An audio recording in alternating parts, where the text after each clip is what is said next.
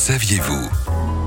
Et saviez-vous qu'il existe des voies réservées aux véhicules lents sur autoroute? On les trouve dans des zones où il y a des montées, comme c'est le cas par exemple sur la 4 dans l'Est, dans le secteur de Saverne. Hervé, bonjour. Bonjour. Alors vous êtes moniteur auto-école chez Sud-Ouest Conduite à Saint-Maximin. Alors première chose déjà, euh, comment est-ce qu'on sait qu'on arrive à proximité d'une voie réservée aux véhicules lents? Ces voies sont généralement euh, annoncées par un panneau rond qui annonce véhicule lent et avec des marquages qui sont des pointillés euh, assez larges pour bien préciser la voie spécifique. Alors quels sont les véhicules considérés comme des véhicules lents Qui peut l'emprunter cette voie? Ça considère tous les véhicules, que ce soit poids lourd, camionnette ou caravane, tous les véhicules qui ne peuvent pas circuler à plus de 60 km heure pour pas gêner le trafic. Ces véhicules prennent ces voies-là. Oui, c'est une voie qu'on peut emprunter aussi si on a un véhicule très chargé, hein, qui ne peut pas euh, grimper au-delà euh, de 60 km heure. Ce qu'il faut euh, préciser aussi, Hervé, c'est que c'est sanctionnable par la loi. Hein. Ces voies sont strictement réservées aux véhicules lents. C'est pas une voie pour dépasser par la droite. Ah, ça, c'est strictement interdit. Ni une voie pour s'arrêter si jamais on a un souci.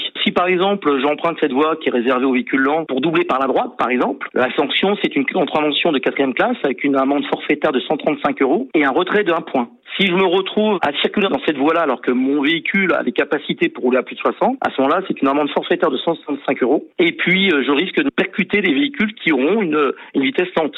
Donc je ne vais pas dans une voie où les gens roulent doucement. Et la vigilance dans ces zones, elle s'applique euh, également pour tous les véhicules qui roulent à vitesse normale, hein, parce qu'à un moment donné, cette voie lente, elle va bien se terminer. Ces voies, généralement, il y a un CD passage au bout. Donc euh, les véhicules qui en sortent n'ont pas la priorité. Et généralement, bah, on essaie quand même par courtoisie pour les autres véhicules de laisser passer quand même ces véhicules-là malgré leur CD passage. Il faut être logique, c'est que ces véhicules-là, comme ils sont encombrants et lents, bah, pour eux, c'est difficile éventuellement de s'arrêter enfin et de repartir. Il vaut mieux dans ces cas-là se décaler de cette voie-là pour laisser passer ces véhicules. Merci beaucoup Hervé, vous savez tout euh, désormais sur ces voies réservées aux véhicules lents. Bonne route à tous.